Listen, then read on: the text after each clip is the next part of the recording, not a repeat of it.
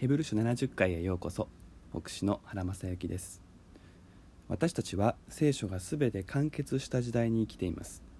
さらにそこから千数百年の間聖書を調べた人たちの言葉を聞ける時代にいます。だから私たちは結論から聖書を見ることができます。しかしイエス様の時代そしてその後の数世代の間はそうではありません。新鮮さと揺らぎは表裏一体です。それはちょうどのし餅のようなものだと言えるでしょう。のし餅はつきたてではぐにゃぐにゃでうまく切って分けることができません。しばらく時間を置いて固まったところで切ると上手に切れます。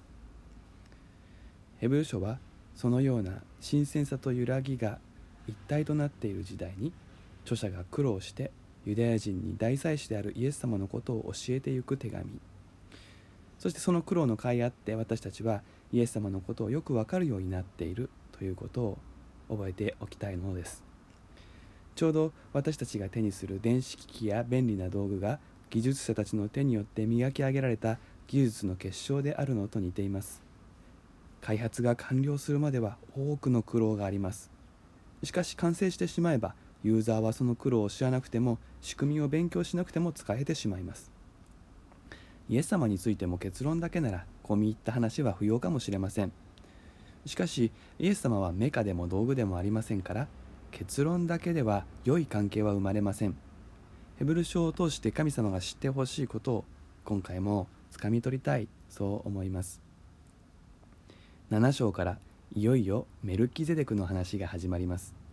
困難の中にいる人には大祭司の支えが必要ですがイエス様が大祭司だとどうして言えるのか。それはメルキゼデクという前例があるからだとヘブル書の著者は議論を進めてきました。そしてさらにメルキゼデクの例に倣って祭司になるとはどんな意味を持つのかと話は展開していくことになります。その前に著者はメルキゼデクのことを簡単に振り返り当時の共通認識を確認します。この当時メルキゼデクについての聖書解釈は流行していました。有名な司会者本と呼ばれる法文書の中にはメルキゼデク文書と呼ばれるものがあり当時のユダヤ人たちがメルキゼデクについてどんなことを考えていたかがわかる文書です。当時のユダヤ人たちは創世紀14章に突如現れるメルキゼデクに興味を持っていました。そしてほんの数節の聖書から多くの作り話を編み出していました。いくつか例を挙げますとメルキゼデクはアブラハムの先祖セムであるという説もあります。あるいはメルキゼデクは天使しかも大天使ミカエルの化身だったという説もありました。ヘブル書の著者はその辺りの議論をよく知っていてここで引用しているわけです。ひとまず私たちはそもそもの出どころである創世紀14章をあまり知らないかもしれませんのでそういう方はぜひ一度創世記14章17節から20節を開いて読んでみていただきたいと思います。この箇所から分かること。この創世記の箇所から分かることはメルキゼデクはサレムという都市の王であるということ。そしてこの王は祭司でもあって糸高き神に仕えていたということです。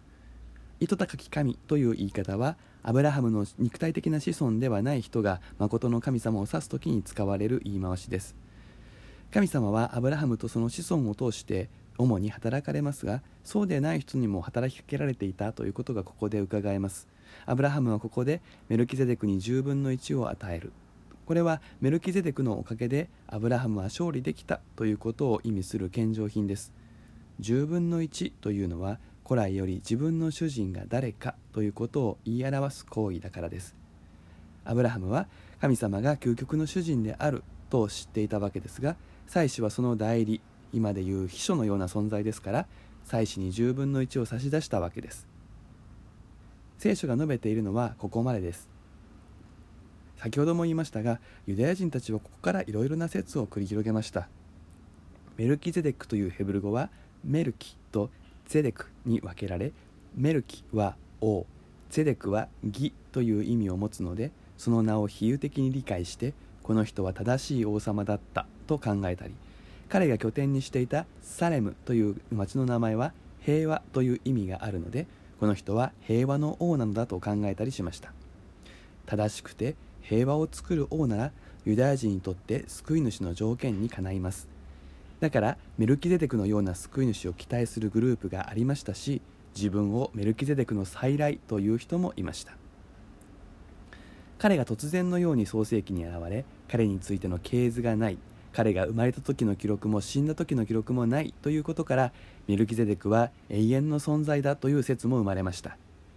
書いていないことは起こらなかったそういう聖書解釈法があったのです。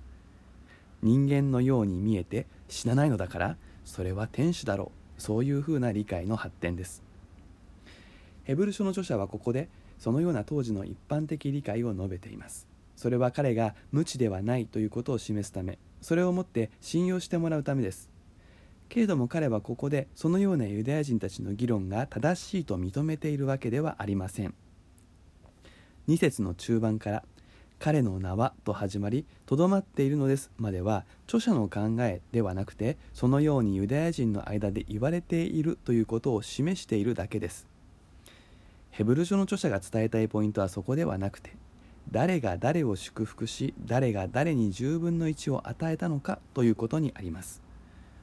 メルキゼデクがアブラハムに祝福を与えアブラハムがメルキゼデクに10分の1を与えた。つまり上下関係ははっきりしています。メルキゼデクが上アブラハムが下です。ユダヤ人にとってアブラハムは信仰の父自分たちの源であり最高の存在。その彼よりも上にいるのがメルキゼデクそういう論理です。そして今度はアブラハムとレビの子らの比較ですがこれは一目瞭然。父と子孫の関係はアブラハムが上レビの子らが下です。ということはアブラハムを基準にするとメルキゼデクとレビの子らも比較ができる。圧倒的にメルキゼデクが上です。